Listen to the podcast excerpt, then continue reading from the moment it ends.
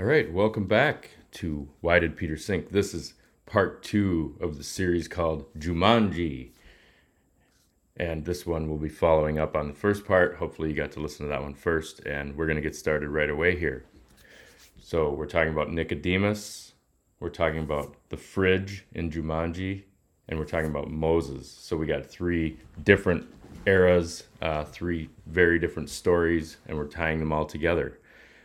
Okay, the reason that Jesus tells these things to Nicodemus in John chapter 3 is because poor Nick doesn't know that his perceived strength is his weakness.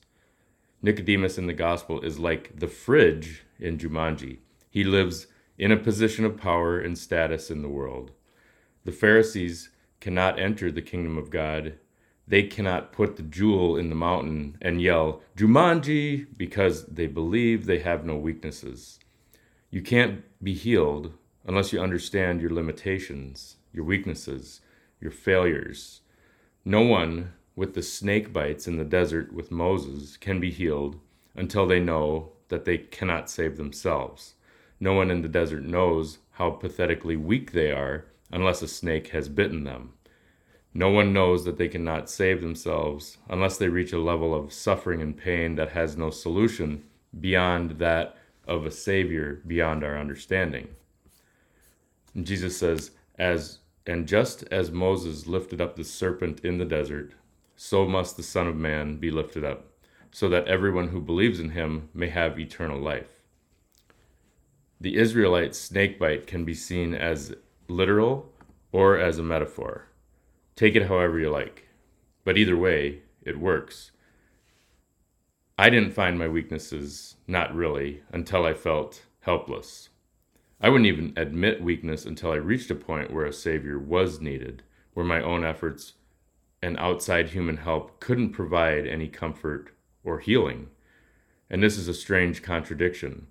The one that you see in the desert, you see it again in the conversation with Nicodemus, and yes, even in Jumanji. This realization happens in hospitals and in churches and in recovery meetings around the world every day. Unfortunately, this light doesn't come unless we have pain, unless there's suffering. We are going to have pain either way. You can ride it out to the end, to the last breath, never admitting weakness, and that's a choice that you'd make. The suffering, we can think, is to be blamed on God, but when we are successful or comfortable, we never once think to thank God. We only want a God that makes life easy, and that's not how it works. God wants to draw us toward Him, signs and clues and breadcrumbs, like Hansel and Gretel, they're everywhere once you start to look. But for me, it took the full snakebite treatment, because without it, I would not have turned. I would not have looked at the bronze serpent on the pole unless I felt desperate for help from the venom.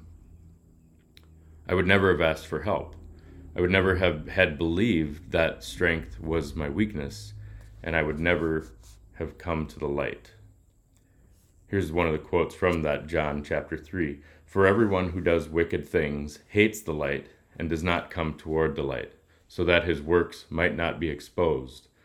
But whoever lives the truth comes to the light, so that his works may be clearly seen as done in God. So, for context, that quote is near the end of the discussion Jesus is having with Nicodemus about being reborn. I've gone into that at some length in other episodes, but there's a side of this discussion that fits here that goes with the strange scene in the desert with the snakes. Creation is painful. Anyone who's tried to paint a picture, write a book, or write a song, or build a house, or anything like that, you know that there are setbacks. You go two steps forward, one step back, or one step forward, two steps back uh, you, you can't make new wine without cutting the vines and crushing the grapes. Uh, the same birth is painful. There's no question that birth is an ordeal for both mother and child. Anyone who has even been bedside at a birth knows that this is a fact, that the pain and suffering of childbirth is second to none. And yet, and yet, the moment a baby is born, There is so often the onset of uninhibited love. It's it's quite a contradiction. You go from extreme pain to extreme joy. I realize there can be more suffering medically and mentally, but when a healthy baby and mother unite, there is a joy that cannot be hidden or recreated. This is the type of joy that nothing else in life can match, or even come close to in comparison. Creating a new life takes immense pain to break through to joy. New life cannot come forward without pain. And this is what Jesus is telling Nicodemus. And it's what is happening in the desert with Moses and the snake bites. And of course, Jesus is talking about the spiritual birth, not physical. He says multiple times that you must be born in the spirit. And this seems like some cryptic stuff here, but and like you need a secret decoder ring, um, and you don't get to send in box tops for this thing. You have to live it. To be born of the spirit requires getting bitten by the snake sometimes. Likewise, uh, Fridge, when he goes into Jumanji as Mouse Finbar and loses all his physical advantages, that's when he realizes that strength is his weakness. To be helpless is to be bitten by the snakes. While there can be physical pain that we experience, there can be mental or spiritual suffering that matches or even exceeds pain in the muscles, bones, and nerves.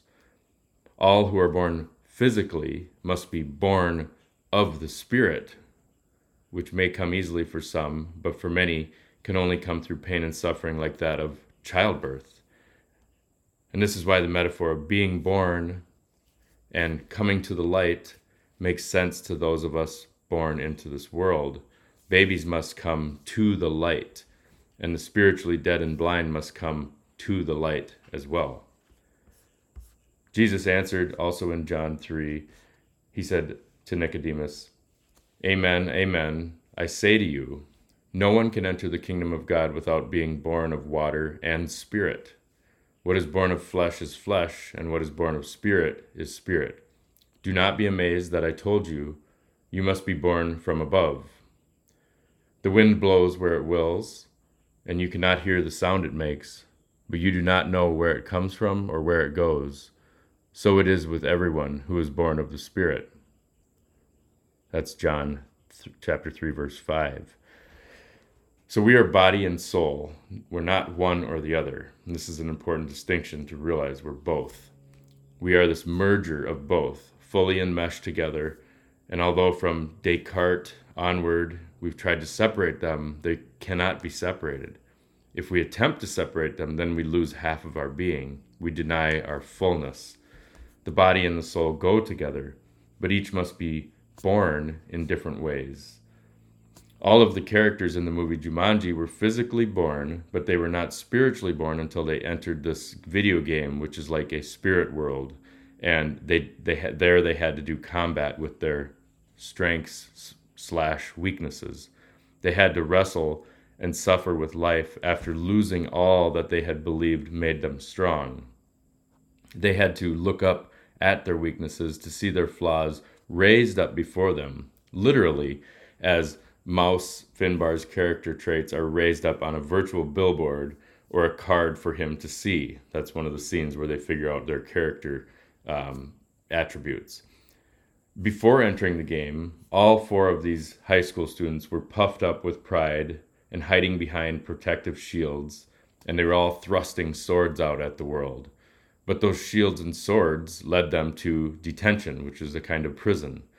They all ended up in the same place, and their only redemption came from being rendered helpless in the video game, where they recognized their flaws and they started to see true value in every face, in every person in the game with them. And ultimately, they were believing in something greater than them, and that is what set them free. All of the Israelites who were writhing in the desert back to the Old Testament here, who were snake bitten, they were physically born already, but they were not spiritually born until they were bitten and weak.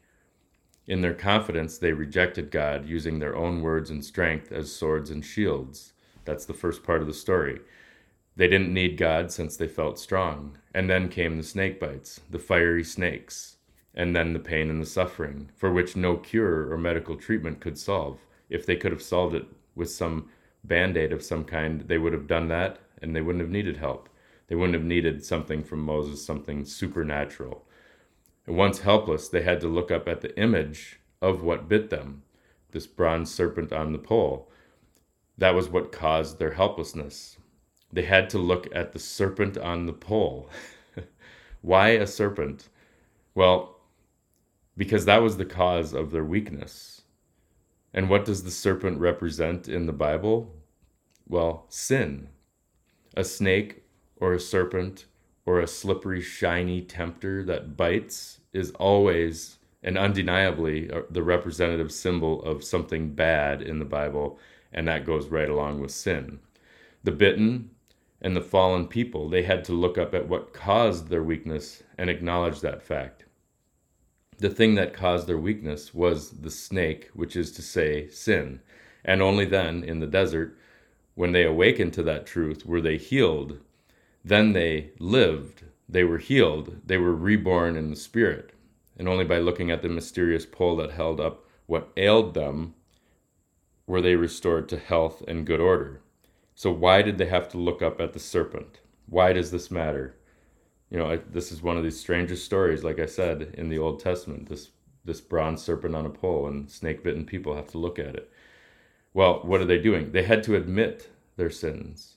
It's essentially like naming the thing that ails you, naming your vice. That's why Catholics go to confession, people go to psychotherapy, or go talk to a therapist, whatever. You're naming the thing. That's why people go to recovery meetings. You name it. People feel uh, guilt if they drink and then they go to a recovery meeting and lie about it. They have they know they there's people they trust there and they know why they're there in the first place. Uh, they have to name the thing. So what is this looking at the serpent on the pole? It's it's essentially naming the thing. They these people who were snake bitten had to pass through the fire to be burned of their imperfections in this case. In this case, it's venom in their body. Interestingly, they are said in the, the adjective fiery as it precedes the snakes in that story in the Bible, in the in Numbers. Uh, this is critical to understand about this weird story in the desert. The Hebrews have to stop denying that they have weaknesses, that they have sins in order to be repaired.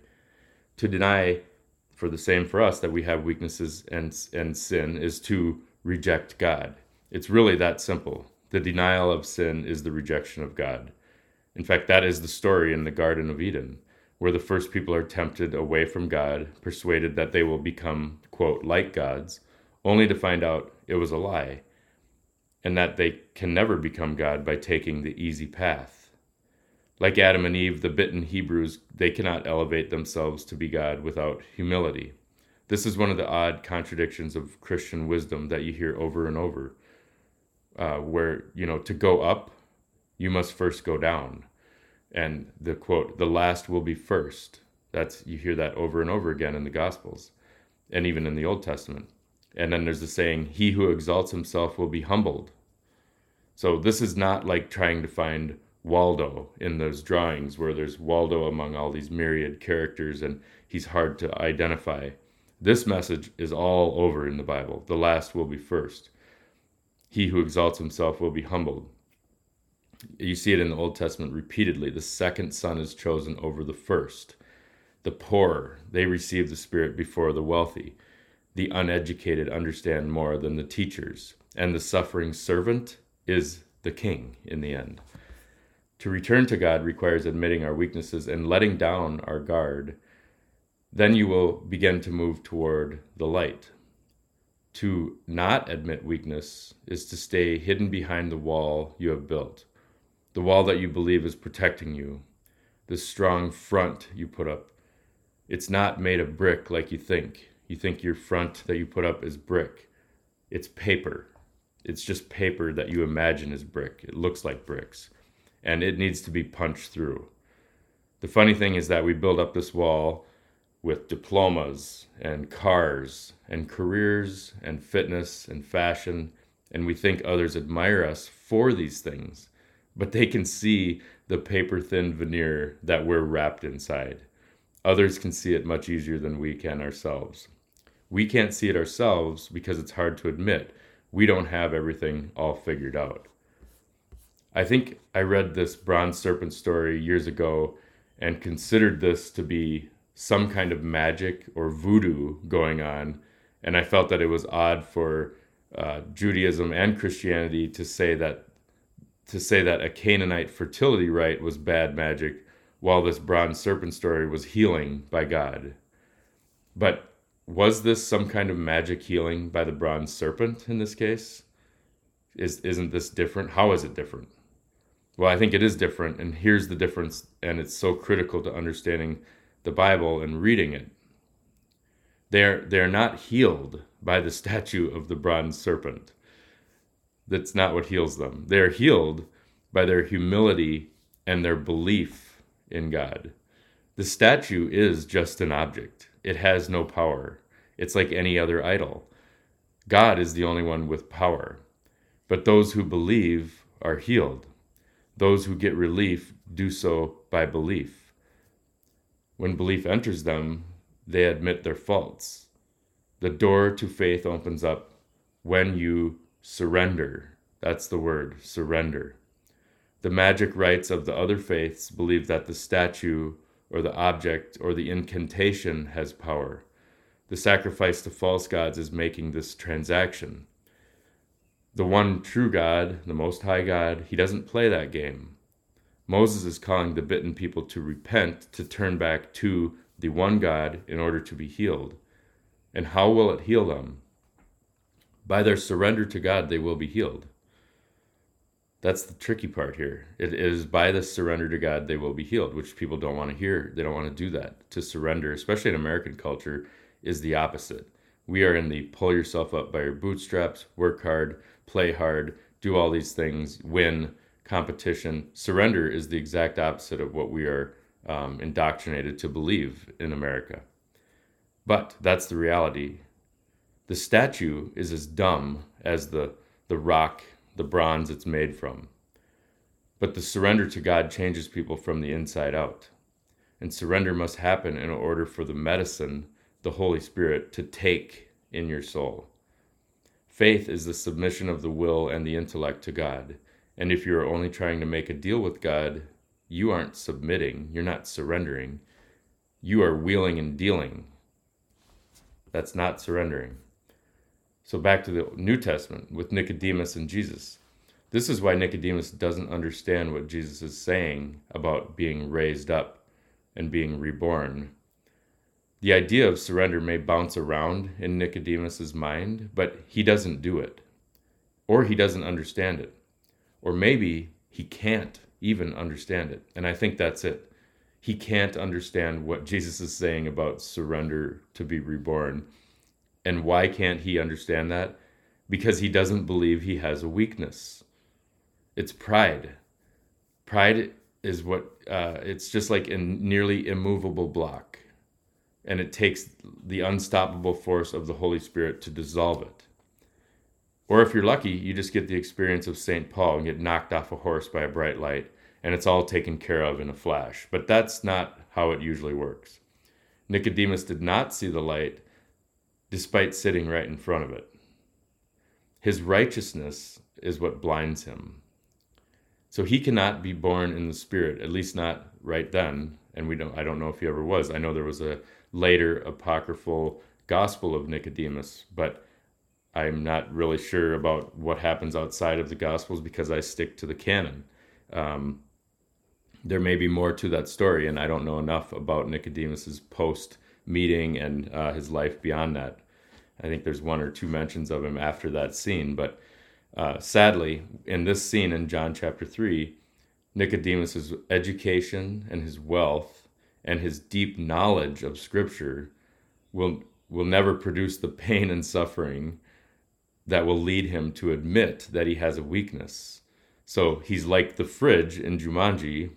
His weakness is his strength, or his strength is his weakness. You can say it either way. Nicodemus just doesn't know it. That pride is what his is his problem. That's what's uh, blocking him. His pride won't allow him to be humble, even though both um, they may attempt to act humble in public, like Fridge. He's kind of tries to be humble. That's you know even though you're full of pride, you try to show humility and um, you almost compliment yourself that you're acting humble. Nicodemus kind of does that. That's what the Pharisees do, and that's what Jesus is always scolding them about. So humility usually comes by some some kind of pain and suffering, some sort of something you can't do yourself. Um, you can't force it. You can try to get it by self denial, by fasting or foregoing desserts or TV or soda, but it's not the same thing. Denying yourself food and entertainment will help, and it should be done for practice, but it will not likely produce the full effect. Mortification, that is a kind of self denial or taking away things you like to offer them up to God, that has its purposes and can most certainly draw you closer to God, but self denial alone to achieve humility is like using a flight simulator versus flying a real jet. The former has no real consequences when the plane crashes, and the latter one kills you, and perhaps many others. To use another example, using self denial to achieve humility is like using a virtual reality like an Oculus to, to quote, walk through New York City on a summer day, compared to the feeling uh, of the heat on the sidewalk on your shoes if you're actually there, or smelling the garbage, or the sewer, or uh, the restaurants, and hearing the traffic noise virtual reality is no substitute for reality. So don't let me mislead anyone here. Self denial is definitely worthwhile, and self denial is training for the real thing. Uh, if you want to kickstart your prayer life and spiritual awakening, there are tools and events that can ignite the fire or invite it, but you have to be open to the Holy Spirit. That's the real prerequisite. So you, there's things like Exodus 90 or silent retreats or Ignatian spirituality, I, I say you know, go and do these things as the spiritual fruit is real and powerful. But these things are still not replacements for the, the tests in life. But they prepare you and guide you when the tests show up at your door. And rest assured, the tests or tests are approaching. Thanks for listening.